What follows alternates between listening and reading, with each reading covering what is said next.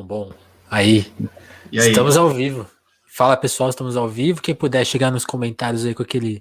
Ah, o som tá bom. Ah, o som tá muito ruim. Dá aquele aviso. Mas vamos começar aqui mais uma gravação ao vivo do Telefonemas. Hoje aqui com. Deixa eu, deixa eu me organizar antes, né? Para não me atrapalhar. Luiz Fernando Manzoli. Luiz Fernando, que foi meu chefe. Vou, vou pedir para o Luiz se apresentar aqui. A gente vai trocar uma ideia de jornalista para jornalista. Eu posso falar dessa nossa agora... relação, Vinícius? Pode, a gente, vai, a gente vai expor tudo aqui que aconteceu. Maravilha. Mas é isso, sejam bem-vindos aqui ao podcast Telefonemas. Sempre, para quem ainda não conhece aqui o Telefonemas, esse espaço que agora acontece no YouTube. Caso você esteja ouvindo, ouvindo a nossa versão podcast, sabe que agora a gente está lá no YouTube. E se você está ouvindo aqui no YouTube, conheceu a gente por aqui, por acaso, é, sabe que a gente tem um podcast lá com mais de 100 edições, sempre procurando trazer conversa, trazendo, procurando criar esse espaço né, de imaginação. A gente acredita na força da palavra. Hoje, hoje a palavra mostrou sua força, né? O, o, eu tive a atuação aí do Lula, com, a, com a, algumas palavras ele fez o Bolsonaro acreditar na vacina, olha que louco, né? Então, quando você não, não acreditar nas palavras, pense, pense no dia de hoje. Mas nosso assunto hoje vai ser política. É... Mas olha, se apresente aí, por favor, quem quem é você, assim, daquela maneira mais formal, ou se quiser ir para o campo mais filosófico, assim, da vida? Melhor não.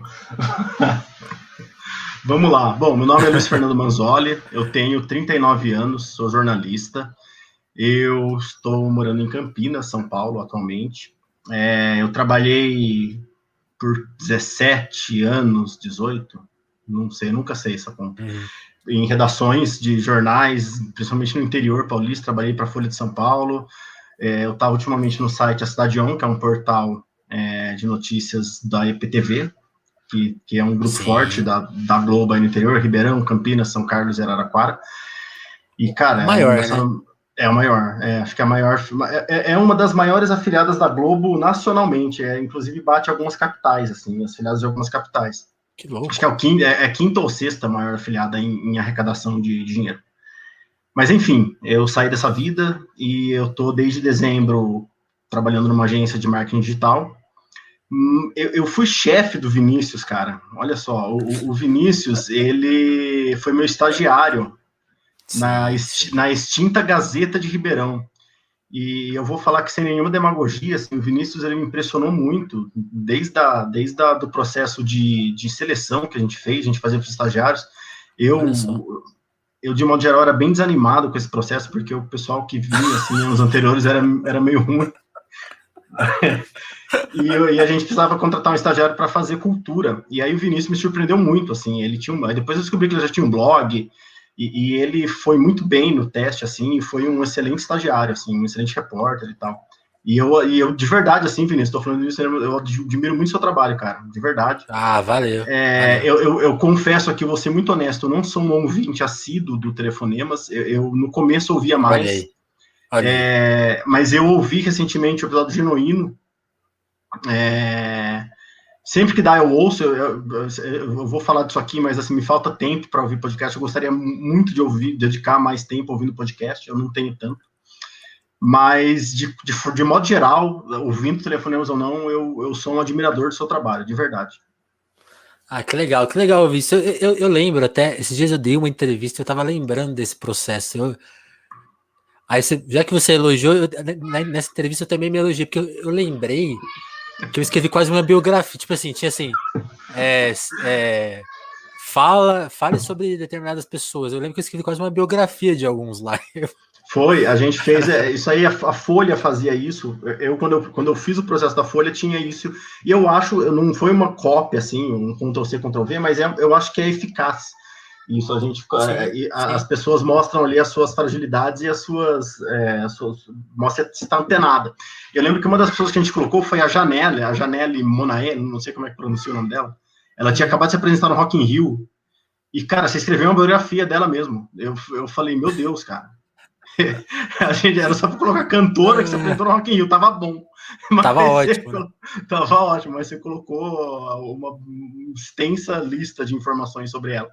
E eu achei muito legal, assim, e, e, depois você foi um cara super bacana, tinha um texto bom, enfim, era, não dava trabalho para edição, isso era ótimo. Sim, sim.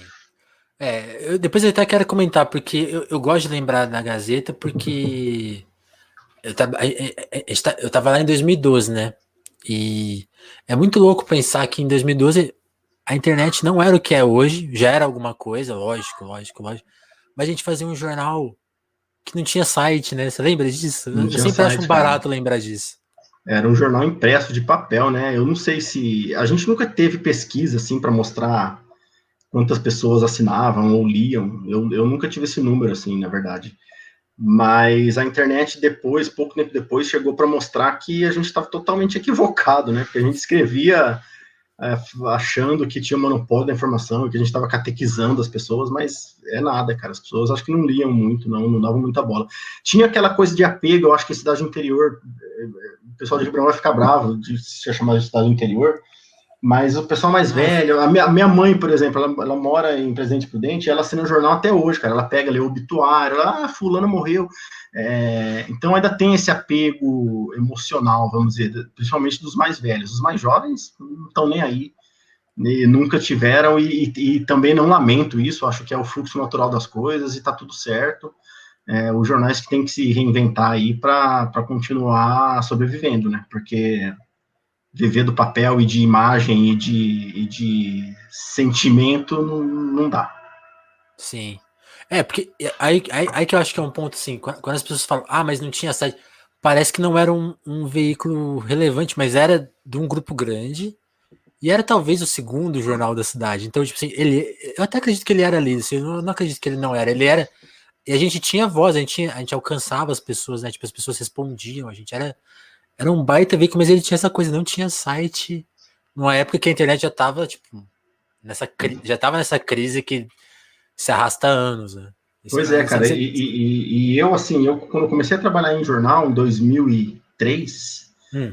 é, já tinha internet, é, eu em casa eu já baixava música, sabe, no Napster, sei lá, 2003 já era até o SoulSeek ou o Emule que a gente usava, é, é, mas...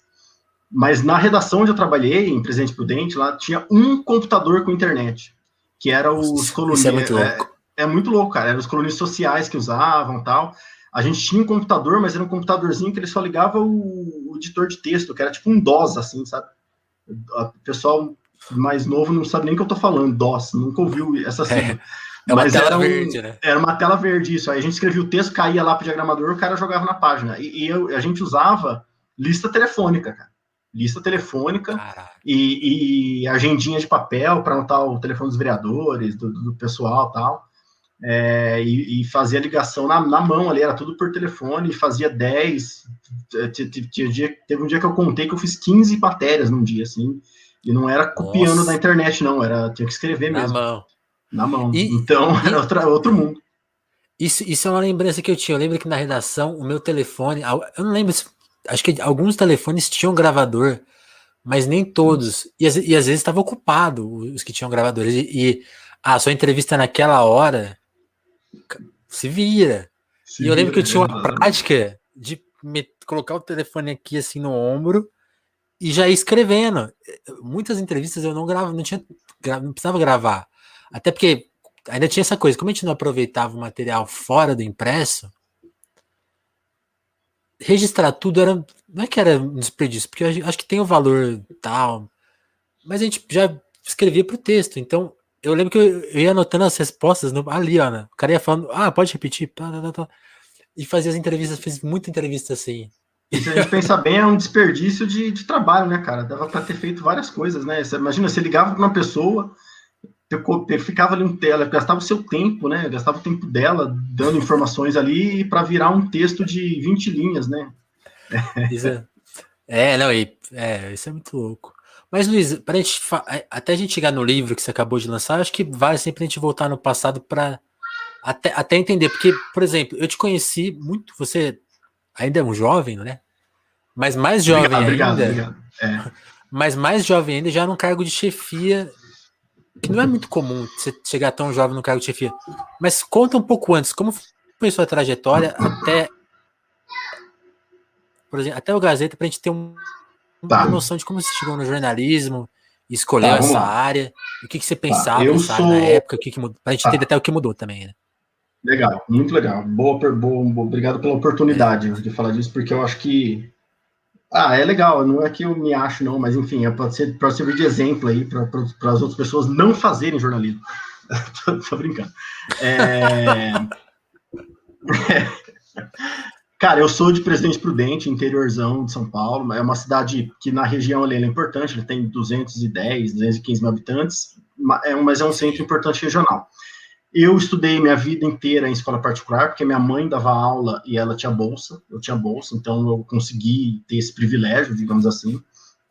Era uma escola de, de, de evangélicos, assim, a, o, o, diretor era ligado à igreja tal, e isso, hoje eu vejo que isso interferiu em algumas coisas, mas acho que aqui não é o foco. É. E aí, cara, aí, naquela época a gente tinha, enfim, não tinha internet, não tinha nada disso. A gente, eu, eu fazia pesquisa, matéria, trabalho de escola com enciclopédia, sabe? Então, realmente é, era. Eu peguei tempo. essa época. Você pegou, né? Ainda. Fazia trabalho na Folha de Almaço, né? É, e, com a Rus, copiava ali o resuminho. E aí eu gostava muito de. É, na, teve uma época, cara, que a Folha de São Paulo começou a lançar uns fascículos de Atlas. O Atlas foi o primeiro, aí depois ela lançou o dicionário, ela lançou um monte de manual, que daí você, os fascículos vinham aos, aos, domingos. Era a época dos anos 90, é, anos 90. Acho que sim. Foi, foi, foi a chamada bolha, que aí o, os jornais conseguiram muito dinheiro com BNDES, linha de crédito e tal, e, e as e as construtoras anunciavam muito, gastavam muito dinheiro no jornal, porque foi a época que construiu muito condomínio e tal. E aí os, a tiragem da Folha era gigantesca, assim, aos domingos, cara. Era 2, 3 milhões, é uma coisa inimaginável hoje. E todo domingo eu ia na banca lá perto de casa, eu, eu era um jovem, uma criança pré-adolescente que gostava muito de acordar. Eu acordava cedo domingo e eu ia lá comprar, quando tinha figurinha eu comprava, e comprava o jornal para ter o fascículo lá que minha mãe colecionava e tal. E aí, como eu tinha o jornal lá, né, eu era aquele catapau gigante, eu falei, bom, vou ler. Eu, eu, eu li tá aqui? o jornal. É. é, tá aqui, eu vou ler. E, e, eu tinha uma ideia, eu gostava muito de ler esporte, eu já lia esporte até do jornal local, que minha mãe sempre assinou. Uhum. Mas eu comecei a ler as. Eu tinha uma ideia de que política e economia era uma coisa muito chata, que era, eu não conseguia entender e tal, então eu não lia. Mas aí eu lembro de uma matéria que eu li, que, se não me engano, foi o Sérgio Dávila, inclusive, que assinou, que hoje ele é o diretor de redação da Folha. Sim. É, era uma matéria sobre um morador de rua de São Paulo que era escritor. E ele morava na, no, no canteiro de uma avenida lá de São Paulo tal, e aquilo me impressionou muito, cara, porque eu falei, eu não sabia que jornal contava esse tipo de, de, de história, sabe? E era um texto leve, era um texto gostoso de ler. Eu falei, meu Deus, isso aqui é muito legal. E aí eu comecei a, a ler avidamente jornais, assim, principalmente a Folha, por, por conta uhum. dessa questão, as folhas de domingo. E aí eu era eu caí naquela vala, né, de gostar, eu, eu era ruim com números assim, porque eu tinha professores não muito empenhados em facilitar o ensino, mas mas e aí eu gostava muito de ler, gostava de geografia, gostava de história, tinha um professor muito bom de história, que, que era um, cara muito bacana.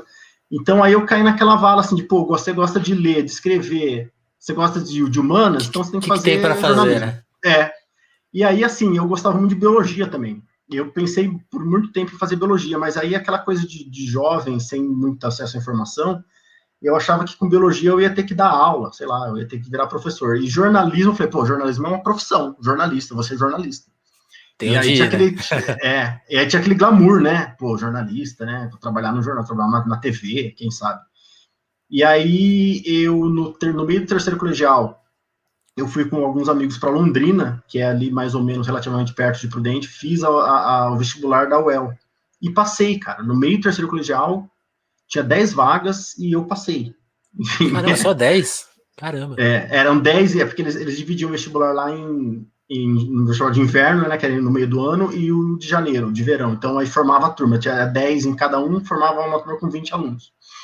E aí eu passei, cara. E aí, assim, eu, é, foi aquele ano de, pô, de vestibular, né? E aí eu ia fazer a USP, ia fazer o Nesp, mas aí eu relaxei total, né? Depois passei na UEL, estava com a vaga garantida. Já passei, já fiz. É, aí tanto que eu não passei mais nenhuma depois. Aí eu fui para Londrina. foi, um, é, foi uma escolha muito acertada, porque eu gostei, meu, meus tempos de faculdade assim, foram excelentes. Foi uma cidade muito boa. Foi, foi legal. nossa, um, é, muito legal mesmo. É, depois que eu me formei, eu voltei para Presidente Prudente, trabalhei no jornal que tinha lá o Oeste Notícias, que inclusive já, já fechou também. Hoje a gente tem só um imparcial lá, que é, o, é um nome bem pouco modesto, né? Mas continua, continua lá firme e forte. Continua imparcial. Continua imparcial. É, aí eu voltei para Londrina um tempo para fazer pós, trabalhei como freelancer e tal, e aí eu fui para Rio Preto trabalhar no jornal Bom Dia, que era do J. Ávila, da TV Tem, que também é uma afiliada da Globo. O J. Ávila, que é o cara que se envolveu depois na, na CPI da Nike, lá, CPI da, da CBF tudo mais. Sim. É. E, inclusive, morreu, ele tá morto. É, trabalhei lá um tempo, e aí eu fui para Ribeirão, na, na Folha de São Paulo. Fiquei pouco tempo, fiquei menos de um ano, porque era muito cansativo e, e exaustivo e tudo mais.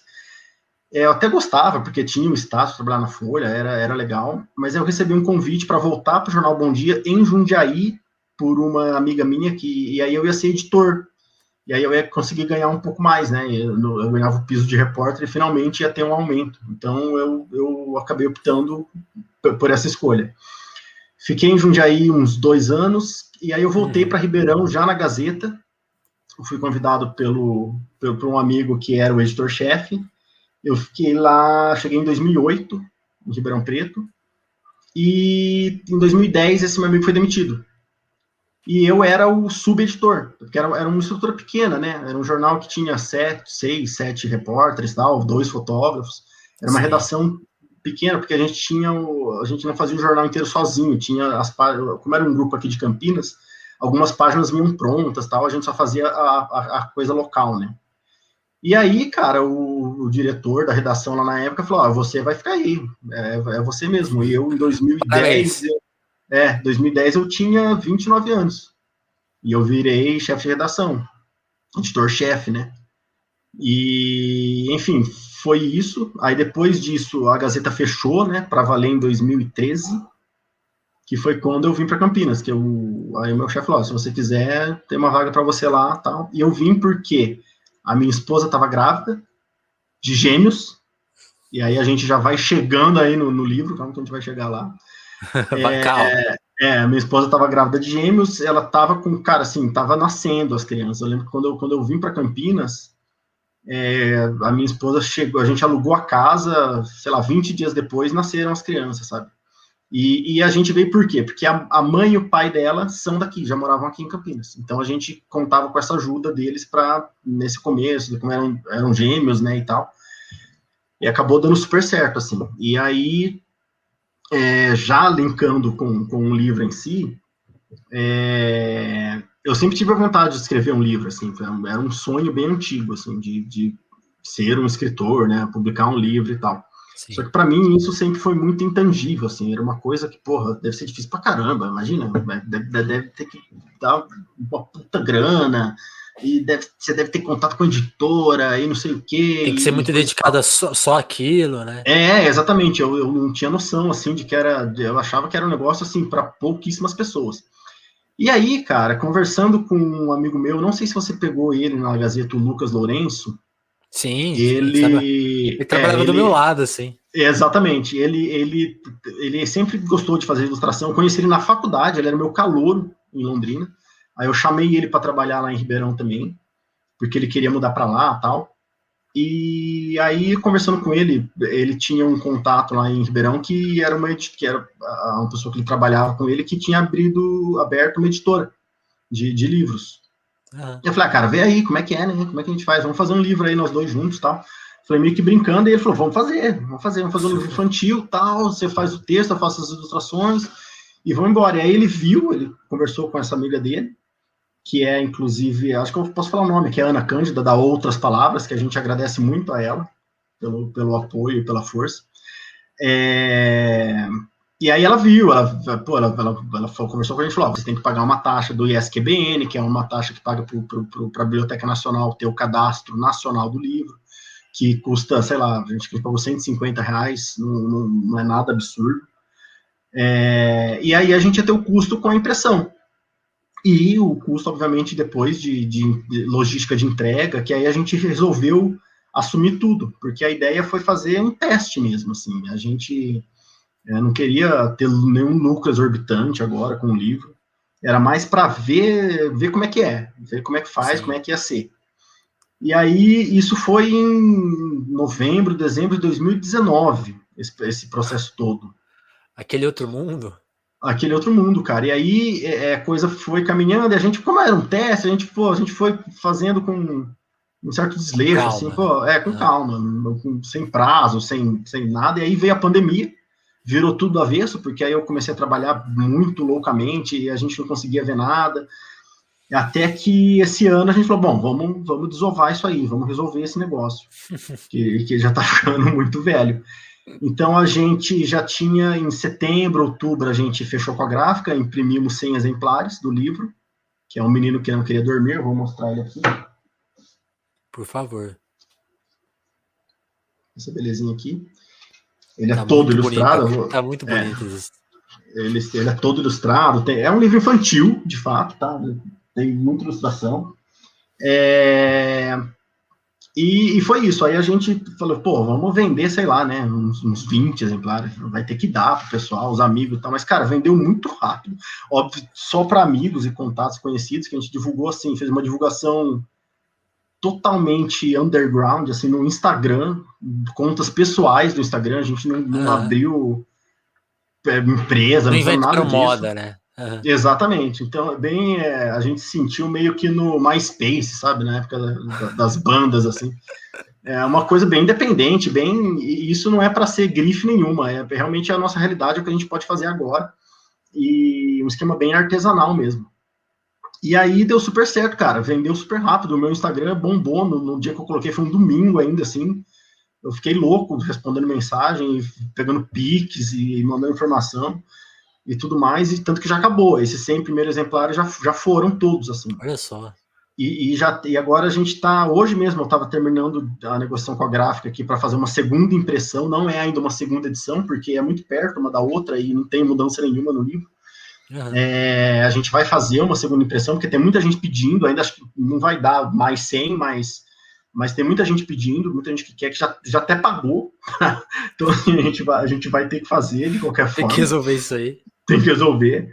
É, então, assim, cara, é, para te falar, fazer uma análise de tudo, eu, tô muito satisfeito, assim, tô muito feliz, mas eu já vejo coisas que eu faria diferente. Eu, se eu soubesse que ia ter essa repercussão toda, eu teria feito um, um, pouco mais de capricho, ter cuidado mais do acabamento, junto com a gráfica, sabe? De, de olhar o papel e falar, pô, não, isso aqui não tá legal, vamos fazer de outro jeito, tem outra opção. Foi muito feito assim, foi tudo muito feito na, na, na correria e na.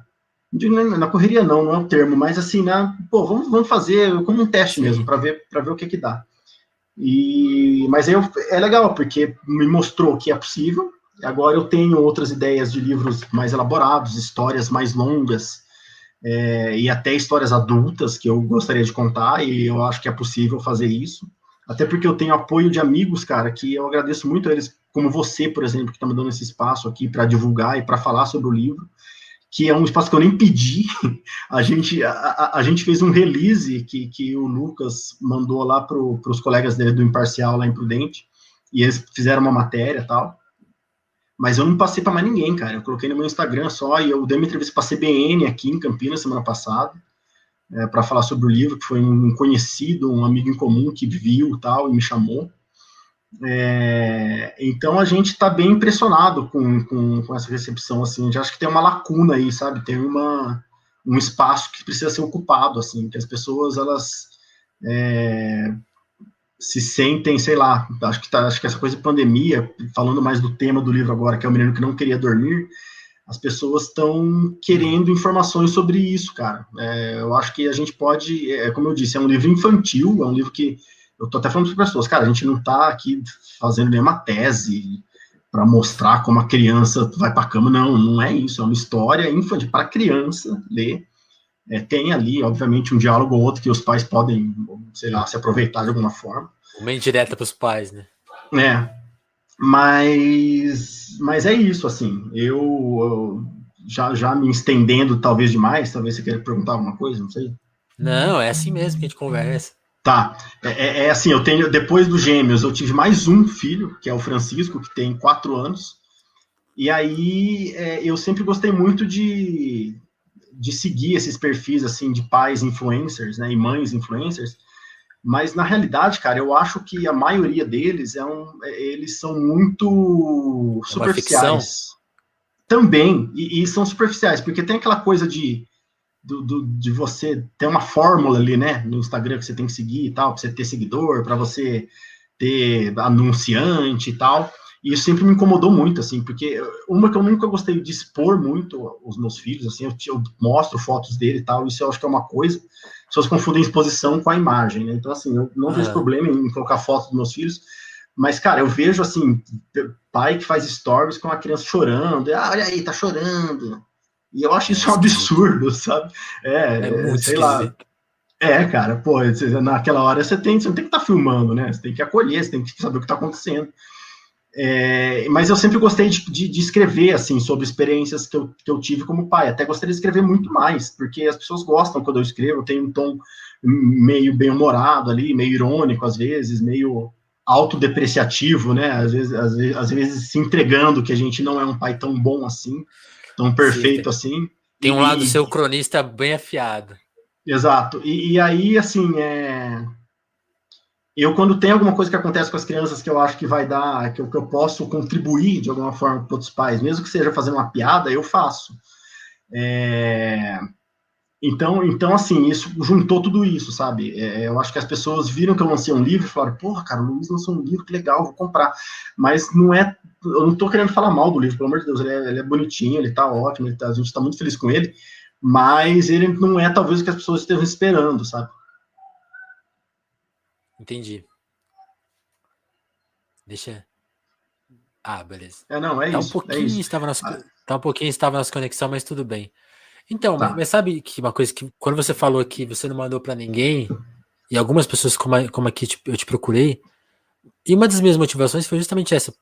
Tem, tem esses dois fatores. Você sempre, você tem essa coisa do seu texto. Então, tipo assim, sempre que você faz um post na rede social, é um textinho mais elaborado, sabe? Não é só um, tipo, uma legenda. Tem uma, tem uma historinha tal, que você tem esse, esse capricho do seu texto, que eu acho que é uma das coisas que deve ter. Todo mundo se interessou, tipo, falou, pô, agora o Luiz vai, desenvolveu aquela ideia que ele já desenvolve aqui num, naquela coisa mais tradicional. Mas ainda tem esse, esse lugar, né, do da comunidade mesmo, né? Tipo assim, os amigos acolherem uma ideia. Porque essa coisa, como, assim como você falou, né? Ah, eu imaginava que o escritor é o cara que trabalha para escrita, né? Mas não, você tá com os seus outros trabalhos e escrever um livro. E essa Exato. é a realidade, né? E, os, e seus amigos estão comprando e lendo. Então, tipo, que, que mais que isso, né? Pra que mais que isso? E eu acho que as pessoas também estão sentindo. Como você falou assim, eu acho que na rede social é exposta muito coisa que é. Você fala, pô, isso aqui é mentira. Ah, isso aqui é exagero. E quando você vê uma coisa real, você fala, ah, é isso que eu quero, né? Você sentiu um pouco isso na. Porque Cara, como, muito. Como que foi esse retorno? As pessoas, eu imagino que as pessoas te mandaram coisas nesse sentido também, tipo, ah, era isso que sim. eu tava procurando, tal. Sim, é. Você sentiu isso? Mundo, sim, é, é para começar assim, os posts são, é legal porque isso que você falou, porque assim, realmente eu eu escrevo um post, às vezes tem uma ideia curta ali, rapidinho que isso aparece, eu escrevo, dou uma revisada de pago e vai. Mas às vezes eu escrevo, cara, eu, eu, não posto na hora, eu fico vendo, eu falo assim, meu, é um post no Facebook. Mas mesmo assim eu tenho esse cuidado, sabe? Que às vezes eu, hoje, por exemplo, eu, leio, eu vejo aqueles textos que vem no Facebook de 10 anos atrás, de, de, de 9 anos atrás, e eu falo, meu Deus, eu escrevi isso. E, e eu acho horrível, assim. E, e, então, assim, eu tenho, eu não quero eu me arrepender, sabe? É, eu não quero me arrepender no dia seguinte do, do que eu escrevi. Então, assim, eu, eu, às vezes eu escrevo alguma coisa, deixo ali, no dia seguinte eu vejo, já mudo, já mudo algumas coisas, porque é coisa que você fez na pressa, é uma, é uma ideia que você não desenvolveu, é, enfim. E sobre, sobre o, o esse retorno, é, eu acho que a pandemia, cara, embora seja muito clichê, é, mudou realmente tudo, assim, porque uhum eu, falando da minha experiência com, com, as, com os meus três filhos aqui, antes da pandemia, eles tinham uma rotina muito bem estabelecida, assim, de, de tudo, de, de, de alimentação, de banho, de sono. Eles é, iam para a escola, tal, tinha, é, tava tudo certinho, tudo redondinho. Obviamente, não são robôs, né? Então, um dia ou outro, uma coisa saía Tava uma... É, mas de modo geral, era, era tudo muito tranquilo. Com a pandemia, é, a gente ficou naquele começo de março. Aliás, hoje está fazendo um ano, né? Que a OMS declarou. Aliás, amanhã, quinta-feira, dia 11. Amanhã, amanhã, fazer, dia 11. É, um ano da, da pandemia. E aí, é, no começo, a gente ficou muito tenso, porque a gente não sabia o que ia vir. A gente falou, pô, vai ser duas semanas, vai ser um mês, vai ser. É, quando eu vim pro home office, eu falei, ah, sei lá, mês que vem eu tô voltando, semana que vem eu tô voltando, e até hoje eu não voltei. E mesmo se eu tivesse no meu emprego anterior, não teria voltado, porque o pessoal tá em casa ainda. Então, Sim. é. E isso é difícil para as crianças entenderem também, porque mudou tudo, cara. Mudou para elas, mudou para a gente também. Então, assim, é, eles passaram a fazer menos atividades, que é uma coisa importante para a criança, para ela poder descansar. Então, na escola, isso é bem estimulado. Em casa, a gente não consegue estimular da mesma forma. Então, eles começaram, é, o resumo da ópera, eles começaram a dormir mais tarde.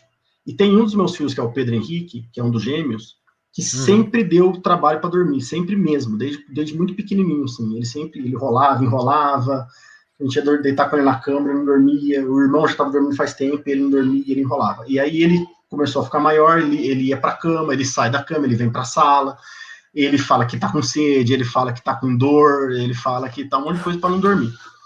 E aí, assim, ele que inspirou o livro. O livro, ele tem coisas dos três, assim, de alguma frase, um comportamento dos três, mas é inspirado é, majoritariamente. Um pouco mais nele, sim.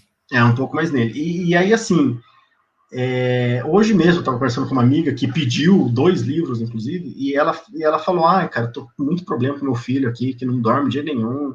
Então, assim, é um problema banal, mas é comum. Eu acho que as pessoas se identificam muito por causa disso, assim, porque acontece, está acontecendo com todo mundo. E, e, assim, tem N temas que dá para desenvolver de coisas que acontecem com todos os pais, principalmente agora durante a pandemia. Por exemplo, a questão do home office, que é manter a criança fazendo live na escola, você tendo que trabalhar também. É uma coisa, cara, que não é fácil, não é fácil mesmo. É, tem gente sofrendo muito com isso, assim. Se você não colocar a cabeça no lugar, você se perde, sabe? Então, eu mesmo cara, várias vezes. Cara, tem dia que eu entro no banheiro para chorar, de verdade. É, agora, agora já esse ano nem tanto, mas ano passado eu fiz muito isso. É, então, assim, as pessoas, embora seja uma historinha boba e, e banal e simples e tudo mexe mais, muito é com as pessoas. Mexe, é, as pessoas se identificam, sabe? Porque elas estão vendo que tem mais gente passando por isso que elas estão passando também. E isso é muito legal, porque você se sente acolhido, né? Mesmo à distância, mesmo você é como se fosse um abraço ali que você tá dando na pessoa. Calma, que tá tudo bem, tô junto com você e vai dar tudo certo. É meio que isso mesmo. Sim, e, e aí que eu acho que tem, aí que, aí que eu sinto a falta, assim, porque é, esse tipo de mensagem é o que tá em falta. Quando, lá no começo do podcast eu falei da, da importância da palavra. A, as palavras que a gente vê hoje no mundo são muito assim, ah, consuma, compre, mesmo que indiretamente. E essa, essa palavra que você tá falando, tipo, a gente tá na mesma. É, ela poucas vezes vem nesse tom e soa e é a mesma, assim. Às vezes, às vezes ela é meio mentirosa. Ah, a gente tá na mesma aqui, mas eu tô numa puta mansão. E, e, e, a minha vida é de, de, propaganda e eu não tenho que trabalhar, mas a gente tá na mesma. E, quando, e tá todo mundo meio cansado disso. Então, quando você. Isso que eu acho um barato. E agora, e agora essa coisa que você compartilhou do, do da nossa frustração é, eu não posso me comparar com, com o seu exemplo, mas a minha namorada tem um sobrinho e a gente conviveu com ele um tempo na pandemia, que a gente se isolou com ele. E, e a gente cuidava dele para ele ver as aulas. E é mesmo muito frustrante, né? Ver que aquele, aquele mesmo período que, você, que a gente guarda lembranças da infância, sei lá, uns 5, 6 anos, que você pode ter poucas lembranças, mas você tem algumas e ver ele vivendo a experiência da tela. É, você, Conta um pouco desse aspecto de ver os seus filhos nessa. Porque tem uma coisa assim, né? Tem, tem várias situações na vida que os seus pais meio que te ensinaram, mesmo, mesmo, mesmo, que diretamente porque você também viveu aquilo, tem uma carga. Isso não, isso é completamente inédito. Né? Ninguém, é. ninguém tem uma base disso. Eu penso muito nisso, cara. É, é, assim, eu, pai, cara, de modo geral, os pais é uma coisa automática, não é. Eu não gosto muito de falar para aquele clichêzão de ah, filho, é tudo na vida, mas é. A verdade é que é essa. Porque assim, é uma coisa automática. Você, você, cara, você dá sua vida para os seus filhos. Não, não adianta, sabe? É, é. E aí, assim, eu penso muito nisso, porque meus filhos, eles, os mais velhos têm sete anos, eles vão fazer oito agora em julho. E aí, para para pensar você, quando é que você começa a ter lembranças da sua vida? Assim? Eu tenho memórias. É, por exemplo, eu, eu, nasci em 81. Eu não lembro, eu, eu, faço muito comparativo com grandes eventos, por exemplo, Copa do Mundo, Olimpíada. A Copa de 86 foi muito traumática, porque o Brasil perdeu é, para a Espanha, se não me engano, enfim. No, no, no, Acho que é a França 86, né? França, desculpa, França nos pênaltis, do pênalti isso. do Zico, foi isso mesmo. E aí, é que foi na Espanha a Copa. Foi, aliás, isso, foi no México, isso. a Copa 82 foi na Espanha, é isso. Isso. E aí, eu não lembro, eu não lembro nada. Eu não lembro absolutamente nada. Eu tinha cinco anos. Eu, cara, eu não lembro de nada disso. Meu pai era um cara que gostava de futebol, ele certamente acompanhou essa Copa. E eu não lembro, mas eu lembro de coisas de quando eu tinha quatro anos. Eu lembro que eu brincava com meu primo e a gente um dia levantou uma mesa assim pesada e a gente olhou um para o outro e falou assim: a gente tem quatro anos, a gente é muito forte. Eu lembro, eu tenho uma memória muito viva disso. Mas eu comecei a lembrar para valer das coisas quando eu tinha 8, 9 anos, 7, assim, de 88, 89, 90, eu já lembro bem. E aí é um fluxo já que eu lembro de, de escola, das séries da escola. E aí os meus, meus filhos estão entrando nessa agora. Então, assim, eu, eu tava pensando nisso esses dias, estava falando para minha esposa, inclusive, ó, eles estão lembrando disso, eles vão lembrar disso, é, quando eles forem mais velhos, desse período, de estudar em casa, e, e é isso, cara, te leva a se controlar muito, assim, porque é muito fácil a gente se irritar com as crianças, sabe? E no meio da loucura do dia, de coisa que você tem que fazer, da, dessa frustração de você não conseguir fazer porque você tá nessa situação. Eu não consigo sentar meia hora no computador aqui para me concentrar e fazer uma, uma tarefa, sabe? Uma atividade que eu preciso. Eu sempre sou interrompido. No ano passado a gente chegou a contratar babá, mas mesmo assim é, tem demandas que só você pode resolver. E isso piorou muito, porque a minha esposa era psicóloga e ela, quando ela voltou presencial, aí eu fiquei sozinho mesmo com eles aqui, sem escola. Aí a escola aqui em Campinas é, reabriu em outubro, né? Outubro, novembro, aí a gente mandou eles, porque aqui a gente já tinha pegado a Covid em julho, todo mundo ficou contaminado. E aí, a gente. Depois que a gente é, perguntar sobre isso, como que é. A gente, a gente conversa. E aí a gente ficou nessa tranquilidade, vamos dizer, né? Pô, a gente pegou, estamos imune não tinha essa história de nova variante ainda, então a gente mandou tranquilamente. É, e aí esse ano agora fechou, na verdade o governador aqui, o Dória, ele permite, ele colocou as escolas como serviço essencial, Sim. mas o prefeito de Campinas fechou, determinou o fechamento, porque aqui está muito feio. Então desde a semana passada eles estão em casa de novo. E a gente não tem mais babá, não tem ela, a babá que a gente contratou no passado já não está mais disponível. Aí minha sogra está vindo me ajudar aqui agora. É, mas, cara, é muito complicado, porque eu, eu, eu me sinto muito mal fechando. Eu estou aqui num quarto que é o escritório que eu uso. Eu não consigo fechar a porta, trancar e foda-se o que está acontecendo lá fora, sabe? Eu tenho sempre que ficar com o vidro ligado e, e atender alguma intercorrência, digamos assim, que acontece muito.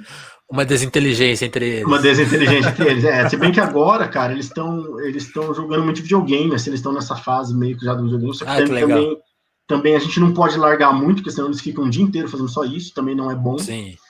É, e é um, aquele paradoxo, porque eu vou lá e falo assim, ó, oh, gente, desliga o videogame, vamos, desliga a televisão, vamos brincar. E aí começa os problemas, porque aí eles interagem entre si. Eles são muito bonzinhos, eu não posso reclamar, assim, eles são obedientes, eles são... Mas são crianças, né, cara? Não adianta. Então sempre... É, não tem.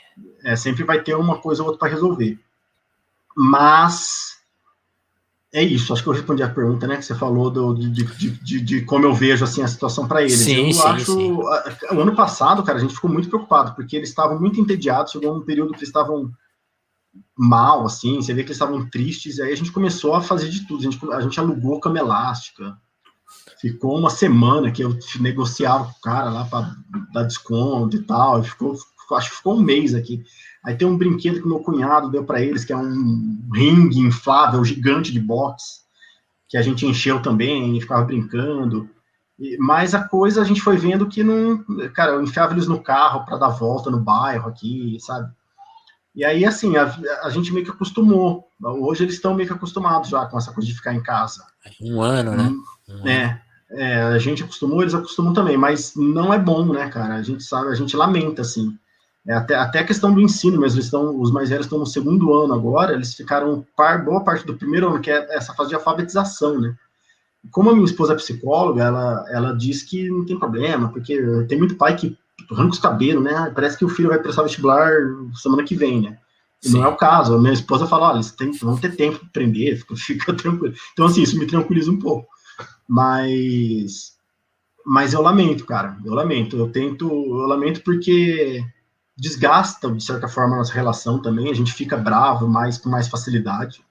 Sim. Mas a gente tenta segurar o máximo que dá para não ficar pior ainda, né? Sim. É, porque, porque eu acho que ainda tem esse aspecto. Assim, é, é que eu não leio tanto sobre o assunto, eu não, eu não sei se estão conversando sobre isso, mas uma coisa que eu notei vendo o sobrinho da minha namorada estudar e ter as aulas era que, por exemplo, assim, um conceito, que, isso que eu acho frustrante, que, que eu acho que talvez seja um pouco discutido. As pessoas encaram que a, as pessoas que não têm filhos e ou até que debatem isso de uma maneira meio, ah, tem que homeschooling, esse papo todo como se a, a aula virtual fosse 100% uma compensação da real. Ah, é, a, é, é, uma mera distância. O, uma coisa que eu notei que eu achei muito angustiante é a questão do tempo, né? Tipo assim, o, retor, o tempo de retorno. Então, às, às, vezes, um conceito que na aula você vê que a professora ia resolver em 15 minutos é uma coisa que se estende por horas. E aí é. acabou o tempo, acabou a aula, só amanhã. Então é, é, é, pesadíssimo. É, é muito, cara. porque assim, é isso que você falou na, na sala de aula, primeiro tem essa coisa tem do espaço. dinâmica. É, você tá vendo Exato. todo mundo ali, tá do seu lado, a professora tá ali, tem aquela função dela tá na frente, de liderança, e, e ela fala, ela resolve, ela anda, ela, ela resolve conflito. No, no ao vivo, cara, com criança, cara, esquece. Tanto que assim, a gente tem, é muito certo, a gente que eu falo, eu e minha esposa, a gente tem muito. A gente não, não, não coloca pressão nenhuma neles, assim, a gente eles fazem o que tem que fazer, tem tarefa, vão fazer. Mas hoje mesmo, eles estavam na aula de inglês, que estava super disperso, assim. Aí eu vou lá, falo, ó, oh, gente, vamos sentar aqui, presta atenção. Tal. Aí um, um, um, coleguinha tá, sei lá, fazendo o quê, levando o banco da professora, aí eles já fizeram exercício, aí meu filho para mim já fiz. Aí ele fica vendo televisão. Então, assim, eu não posso falar, não, senta lá e fica quieto vendo teu amigo fazer a lição que você já fez. Funciona não funciona, sabe? Então é, é isso que você falou, é outra dinâmica, a gente tem que entender isso. As escolas já entenderam isso, eu acho, pelo menos a maioria delas. Eu vejo amigos assim que tem crianças que, cara, crianças da idade dos meus filhos, de 6, 7 anos, que tem a aula da 1 a 6. Isso é surreal, não? Eles, eles aqui é bem picado, assim, eles fazem atividades bem dispersas, tem intervalo grande na escola que eles estão. E a gente acha que é isso aí, assim, não tem que é isso que você falou, não tem, não é a mesma coisa e não vai ser a mesma coisa, não adianta. Não tem, tem como, que, né? é, não tem como, não tem como. E, e, aí, Luiz, conta um pouco dessa. Você falou que você pegou, como que foi essa? Peguei, eu, não sei se, eu não sei se eu entrevistei alguém que já pegou. Então, eu não, acho, acho que eu nunca fiz essa pergunta. Foi? Você ficou com medo? Como que é esse rolê assim? Então, eu. É, deve ser meio apavorante, eu imagino. Foi. Foi julho do ano passado. Eu tava de férias. Eu tava em home office, mas eu tava de férias. E assim, eu tava saindo, eu, eu era o, o cara que tava saindo de casa para ir mercado, padaria. Essencialmente. Era isso, era, é, até porque tava tudo fechado, tava fase vermelha ainda e tal. Ou fase laranja, eu não lembro o que era na época, mas não tinha como ir ficar saindo em shopping, essas coisas. Uhum. Então eu ia no mercado e ia na padaria, farmácia, eventualmente. E aí, cara, teve um dia, uma terça-feira, à tarde, eu lembro bem, eu tinha tomado a vacina de gripe, porque aqui em Campinas eles priorizaram jornalistas, olha só que legal. Primeira vez que utilizamos. Fomos lembrados. É, fomos lembrados. Demos uma carteirada para alguma coisa. E aí, é, eu tive febre, cara. É, eu, era, era no final da tarde, terça-feira, eu tava trabalhando, eu comecei a ficar baqueadão, assim. E eu me conheço, eu sou. O pessoal fala que homem, quando tem febre, é faz um escândalo e tal. E eu sou assim mesmo, cara. Eu, quando tenho febre, eu me. Nossa, parece que eu morri. Eu fico muito mal. Minha esposa dá até risada, assim, porque eu sou super mole pra essas coisas. E aí, é... eu tive febre, eu falei, puta, eu vou deitar aqui um pouco, né? Vou ficar de boa e tal. Aí eu dei uma cochilada. levantei, tomei um banho, jantei, falei com o esposo, acho que tô com febre, mas eu não vou tomar remédio, eu não tomei remédio nenhum, nem é, para controle de febre, nada. Dormi. No outro dia eu acordei, tava sem febre, tava bem, só que eu tava com dor, com dor de garganta e como se fosse uma sinusite, cara, mas bem leve, muito leve. Era o nariz um pouquinho entupido, dor de cabeça, mas assim, nada muito. Fora da curva. Já, já, é, já tive episódios muito piores. Enfim, tava, tava bem. Tanto que eu trabalhei, é, eu já fazia uns freelancers na época, eu tava de férias do meu emprego principal, mas fiz os freelas normal. Aí isso foi numa, numa terça, né? Isso foi na quarta, aí quinta, mesma coisa. Aí na sexta-feira, a minha esposa começou a ficar ruim. E aí ela ficou pior. Ela ficou com um sintomão de gripona forte mesmo, assim, febre, dor no corpo e dor de cabeça. E aí aconteceu uma coisa que eu nunca esqueço, que aí na sexta-feira à noite eu fui tomar banho, e eu tava tomando banho lá, cara, pensando na vida, assim, e eu falei, tem alguma coisa estranha, mas eu não sabia o que era. Eu falei, tem alguma coisa estranha acontecendo, eu não consegui identificar. Em, em você? Ah, é, alguma, alguma, estranha, alguma coisa estranha no ambiente.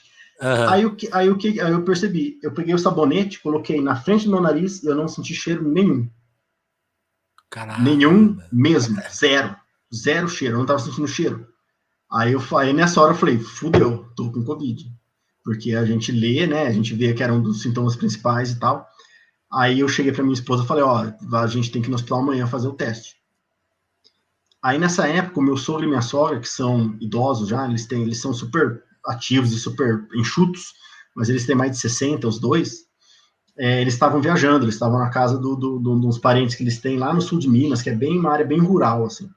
Eles já estavam lá fazer uma semana. A gente já ligou para eles, falou, não voltem, fiquem aí, naquela, vocês não podem voltar, tal, fiquem aí tranquilos. Aí, na, aí no sábado de manhã eu fui para um socorro, fiz o exame e depois a minha esposa foi, porque a gente como estava com as crianças aqui, foi só a gente. Certo. E, e aí isso era no sábado de manhã. E aí nesse fim de semana, os três, as três crianças tiveram episódios de febre também. Tiveram todos uma febrinha assim, de eles também tinham tomado vacina de gripe e tiveram todos febrinha com nariz entupido, alguma coisa assim.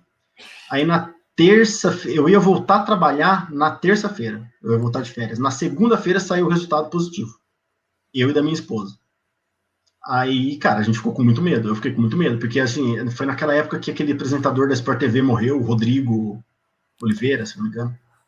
Ah, esqueci o nome do Rodrigo, putz, sobrenome mas dele. Ele, mas ele, e eu tinha tido um amigo aí de Ribeirão que tinha tido também, e ele falou que é o seguinte: olha, eu tive o sintoma um dia, fiquei bem, passou uma semana, eu comecei a ter falta de ar, fiquei muito mal. Então a gente tava nessa, assim, e o Rodrigo foi isso, porque ele, ele, ele teve o sintoma um dia também, ficou bem, e 15 dias depois ele foi para o hospital, estava com uma trombose e morreu.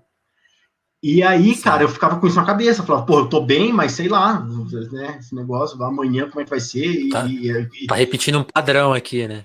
É, e com as crianças também, porque a gente não sabia ainda, não tinha tanta informação, a gente via que as, algumas ficavam mal, outras não, e a gente viu que eles tinham tido febre, então foi, foi uma semana tensa, assim.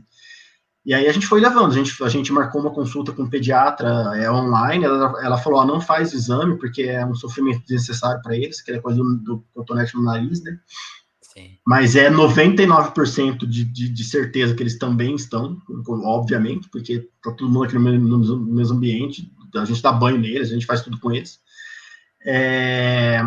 E aí, assim, a minha esposa ficou ainda uns dias ruins, assim, de dor no corpo, de ficar mais com, esse, com, esse, com, esses, com esses sintomas bem fortes de gripe. Mas foi só isso, ninguém ficou com falta de ar, ninguém precisou internar. Eu, na época, eu, eu perdi o paladar também. Nesse sábado que eu te falei que, a gente foi para o hospital, a gente pediu uma pizza. Eu lembro para comer à noite, minha esposa pediu uma pizza assim de salmão defumado, sei lá, uma coisa assim. E eu Forte, comia é. aquilo. É, eu comia aquilo lá, cara, e eu falava, meu, você podia ter economizado, era só você pedir de mussarela que é a mesma coisa, não, não, faz diferença nenhuma. Tanto que eu colocava muito limão e pimenta na comida para sentir alguma coisa, cara, porque eu não sentia nada mesmo. Era é, se eu colocasse fubá com água na boca era a mesma coisa do que qualquer, era a mesma coisa, entendeu? Então isso ficou um tempo, assim, o paladar voltou rápido. Agora a gente está em março, isso foi em julho. A gente está em março, então são, é, sei lá, 10 meses depois Eu, eu, eu diria, eu falo para todo mundo isso, meu olfato não voltou 100%. Não tá igual Caramba. antes, cara. Eu não Caramba. sinto o cheiro como eu sentia antes. Tanto que tem dia que minha esposa fala assim: ah, você tá sentindo, tem coisa estragada na geladeira. E eu era muito ligado nisso, assim, agora. É, limpar cocô do cachorro é mais fácil, sabe? Então, assim, né, é, não voltou, não voltou 100%. Eu sinto, claro, tá, tá bem melhor do que antes, mas não tá 100% não. Mas enfim, Cara, é pra gente, pra gente foi uma experiência tranquila, assim, tranquila, né? Foi tenso, mas todo, todo mundo ficou bem. Depois, meu sogro e minha sogra tiveram também, passou, deu tudo certo. Meu cunhado e minha cunhada tiveram aqui também.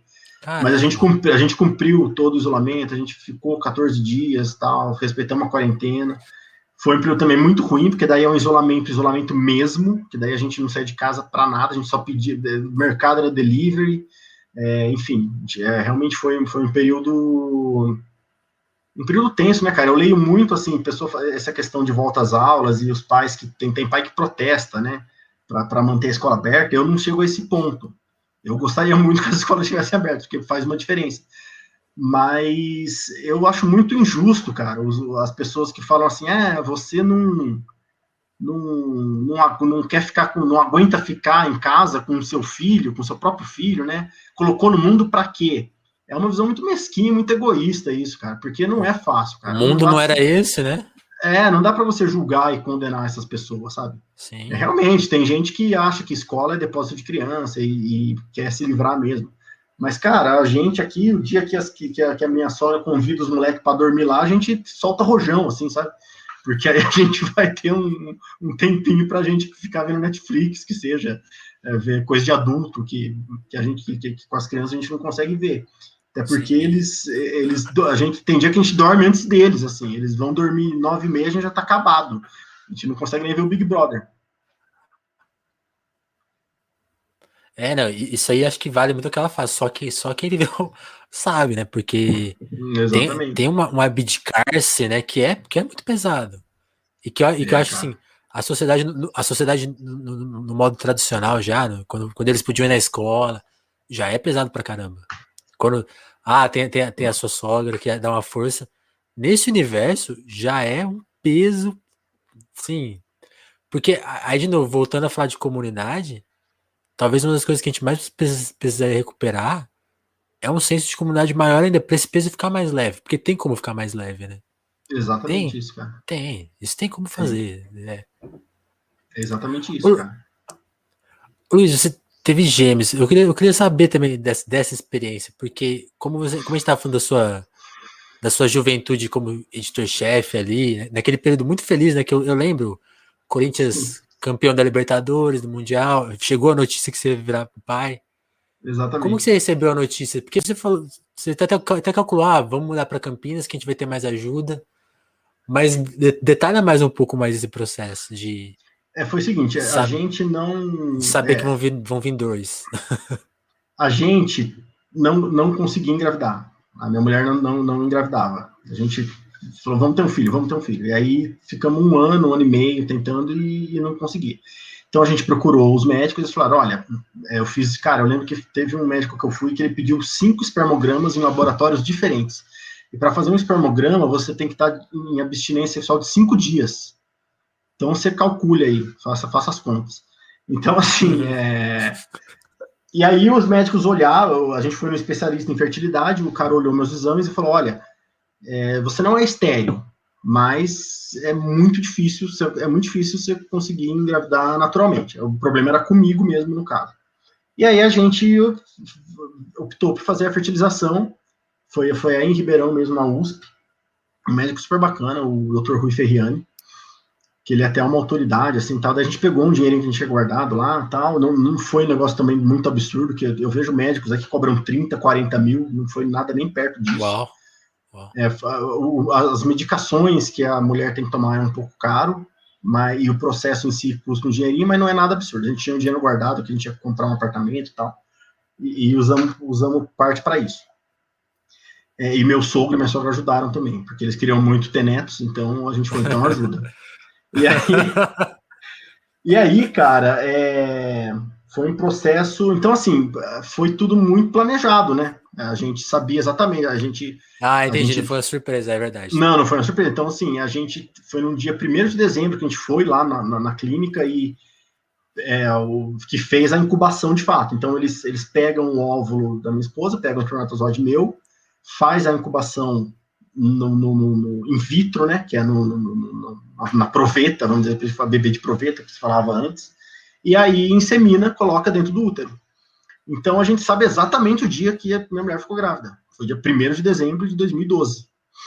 E aí, passou um tempo, a gente fez o exame de sangue, que é o que comprovou a gravidez. E no exame de sangue, ele dá lá o índice de beta-HCG no sangue, né?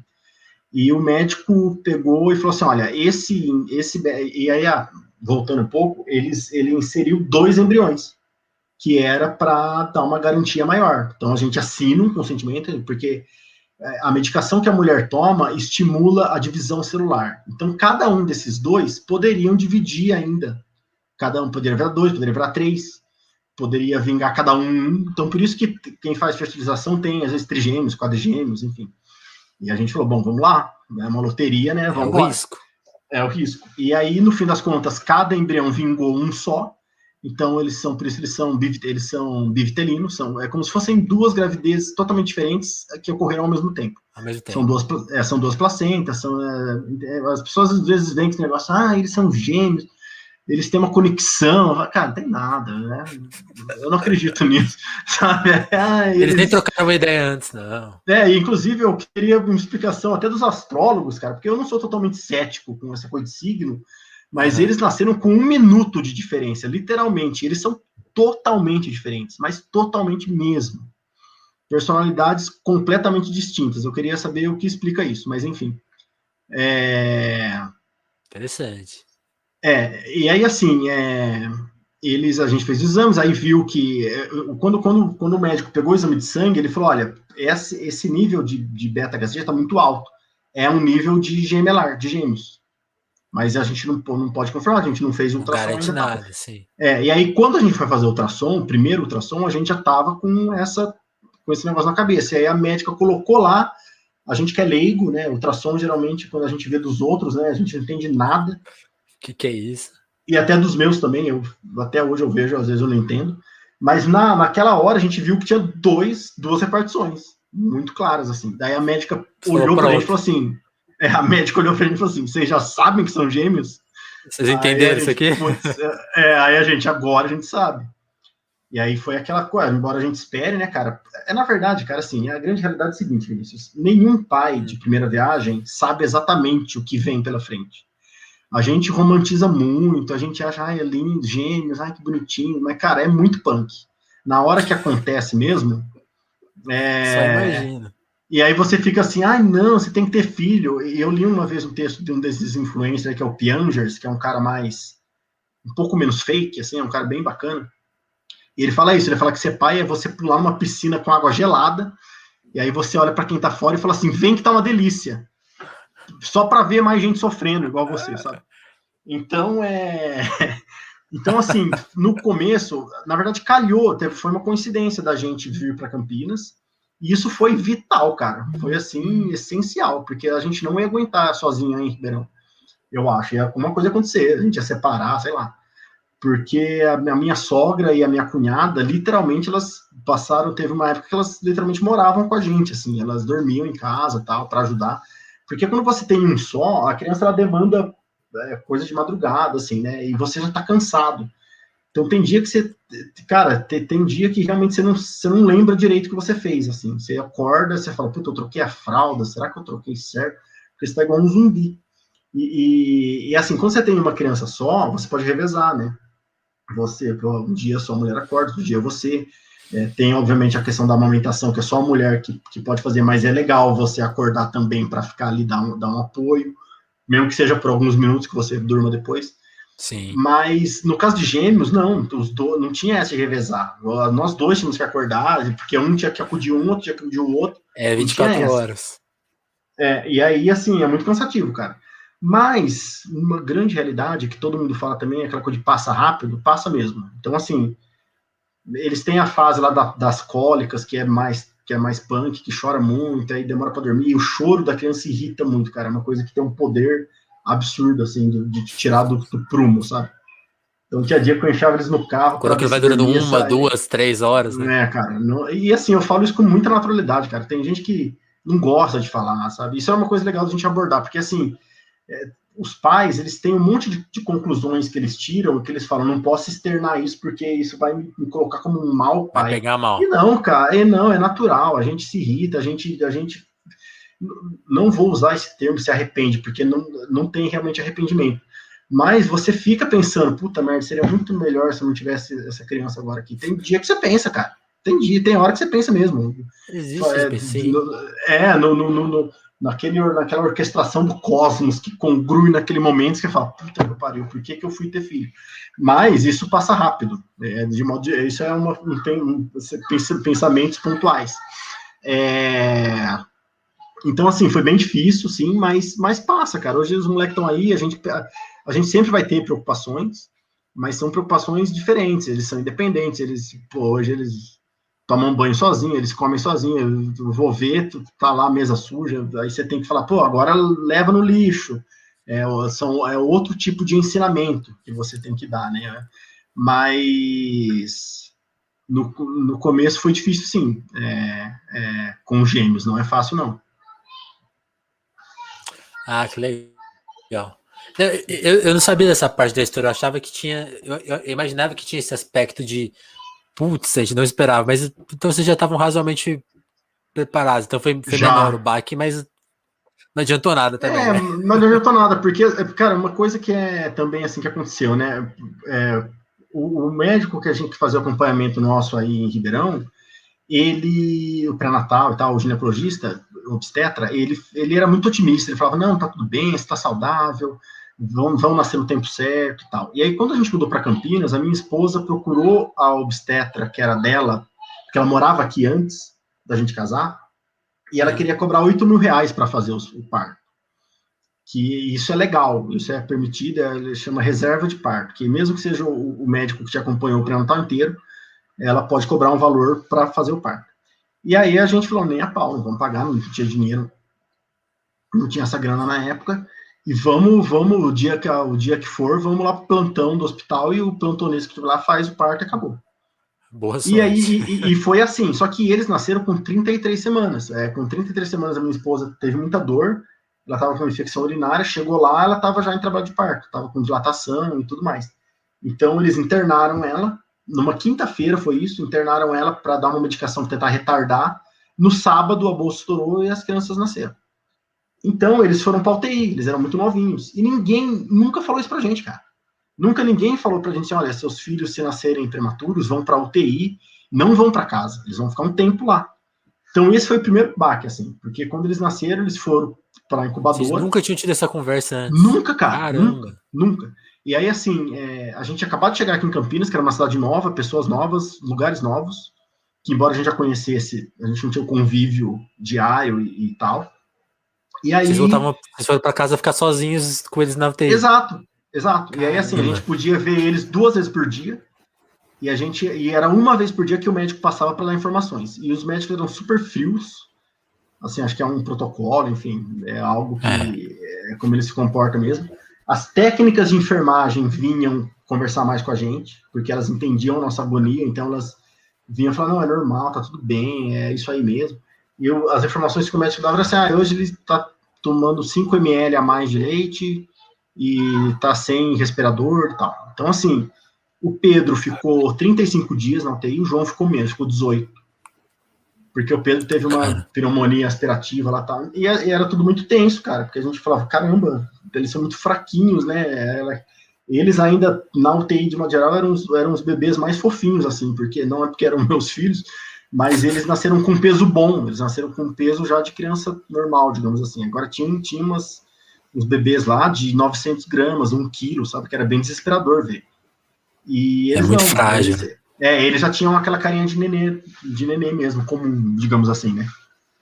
E mas foi tenso, foi uma época tensa também. A gente teve esse, esse período aí de, de, de amadurecimento, de muito, muito ensinamento, assim, cara. Foi uma época bem.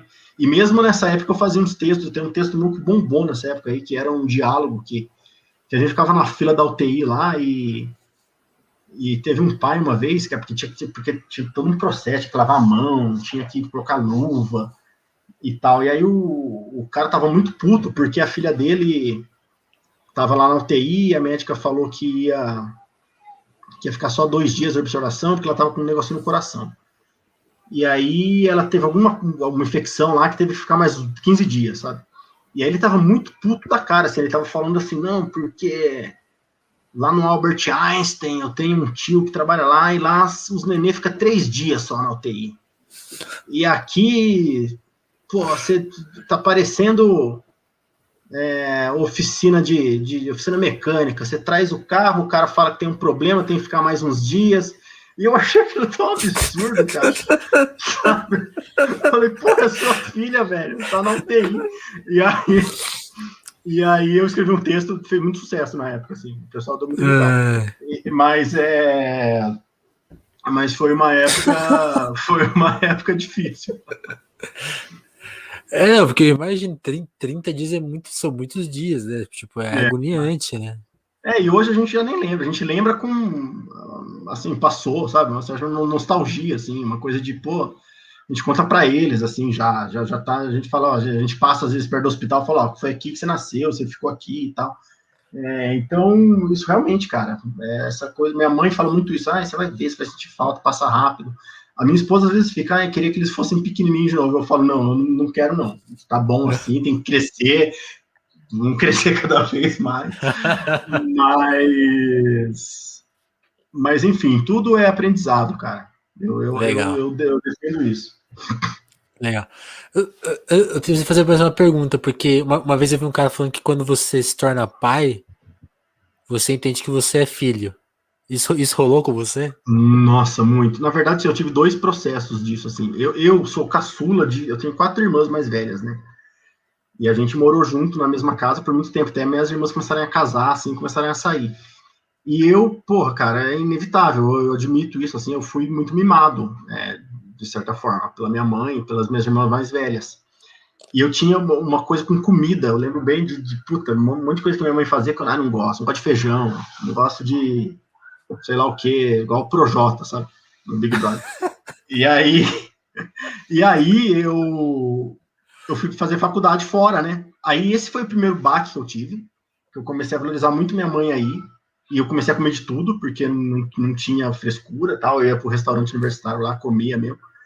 E aí, depois que eu virei pai, tem essa coisa da comida, porque eu, eu aqui em casa, assim, a gente tem a peculiaridade, de, a minha esposa não cozinha, ela não gosta, ela, ela até sabe, quando precisa ela faz alguma coisa, mas ela odeia, e eu, eu gosto. Então eu faço almoço, geralmente, de modo geral, quase todo dia. É, e, cara, minha mãe, ela tinha muita paciência, porque, assim, com cinco filhos, tinha um não gostava de uma coisa, não gostava de outra, então em casa sempre teve, assim, a gente chama de, de mistura, né? Não sei se a gente, uhum. esse termo ainda é popular, mas é, é, tinha, tinha, é, tinha, três misturas, assim, por dia em casa. Aqui eu faço uma me matando, e o dia que eles falam assim, ah, não quero, eu simplesmente eu viro e falo, não quer, não come. É isso. Não vai ter, não vai ter outra coisa. Então, assim, eu não tenho a paciência que minha mãe tinha para isso, é. especificamente. E para N outras coisas, cara. Eu vejo, assim, coisas que minha mãe e meu pai faziam que eu não faço, não consigo fazer o mesmo. Por... E isso para tudo, tá? Não é só questão de, de ser mais bravo ou ser mais rígido, mas, por exemplo, eu, eu cresci numa, num, num bairro de periferia e tal, e assim, eu ia brincar, cara, na rua, Puta, eu falava, tinha dia de quando tava de férias, falava, ó, oh, mãe, tchau. Eu saía uma hora da tarde e voltava às oito da noite. Eu ia, ficava o dia inteiro na rua, literalmente. Sumia. E nunca que eu vou deixar meus filhos fazerem isso, sabe? Até porque, assim, são outros tempos, é uma outra cidade, é, é, é outro tudo, né? A sim, gente mora aqui, a gente mora numa casa aqui de rua normal, não é em condomínio, nada. Acho que mesmo se fosse em condomínio, a gente não ia deixar tão solto também. É, mas, mas enfim, eu admiro muito meus pais, assim, por tudo. É, você começa a ver realmente coisas que eles faziam e que eu, eu, eu penso em como eles faziam isso. Porque eu não consigo. né? Eu não consigo. E para tudo isso vale, viu, cara? Para N coisas. Assim. Que demais. Luiz, Me dá licença só para agradecer o pessoal que colabora lá no nosso Apoia-se, que sempre chega para ajudar a gente a ter esses diálogos aqui, essas conversas. Quero agradecer muito o pessoal que está lá. Quem quiser chegar, fica sabendo, né, que tem vários valores para você assinar o nosso Apoia-se. O preferencial é o de 10 reais, que você vai ganhar desconto na livraria, na livraria Alecrim, de 15% todo mês, é um desconto muito legal. E a livraria é muito boa porque só tem livro bom lá. Eu sempre repito isso todo episódio. E é verdade. Pode entrar lá no site deles que você vai entender o que eu tô falando. Então eu quero agradecer ao Eric Malon, ao Vitor Breda, ao Matheus Botelho, ao Augusto Batista, a Tatiana Araújo, a Sabina Fernandes, o Pedro Duarte, o Diogo Burilo, Kleber Monte, Davidson Matil, Gabriel Nunes, a Dagmar Abrantes, André Camurça, Juan Borborema, Lívia Rossati, Sérgio Romanelli, Adriana Félix, Jéssica da Mata, a Ismaria Santos e a Dava Brantes. Muito obrigado a todo mundo que tá lá no apoia e fica o meu convite aí. Gostou do Telefonemas? Considere apoiar aí a nossa iniciativa por lá. Bem simples.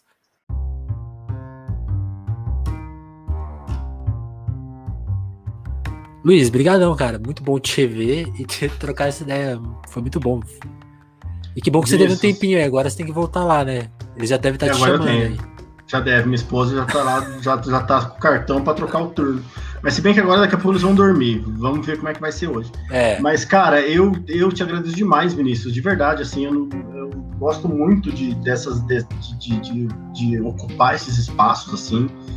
É, como eu disse, você é um cara muito bacana, eu gosto muito de você, então para mim foi ótimo também bater esse papo. Espero que as pessoas tenham gostado, espero que eh, possam se aproveitar de alguma forma. E eu acho que essa coisa de pandemia, cara, eu tava conversando com minha esposa também esses dias que eu tô sentindo muita falta de amigos, assim, de a gente conversar e ficar junto. Então, isso, essa tipo de iniciativa é uma coisa que faz um carinho na gente, assim. Então, eu te agradeço muito, de verdade, e tô à disposição aqui para qualquer outra coisa. Sim, né? Você, aqui não tava na hora ainda, você falou assim: ah, tô pensando em fazer uns podcasts. Nessa hora chama a gente que a gente resolve aqui, né? Beleza. A produção, Beleza. a edição, a gente dá, dá, um jeito aqui. Maravilha, cara. Obrigadão. Um grande abraço para você, sucesso Telefonemas. Quem pode apoiar, apoie, porque esse tipo de iniciativa é que faz a diferença. Valeu, Luiz. Agradecer a todo mundo que acompanhou a live e quem assistiu o episódio tradicional também. Valeu demais, pessoal. Valeu, Luiz. Valeu, Vinícius. Valeu, gente. Tchau, tchau.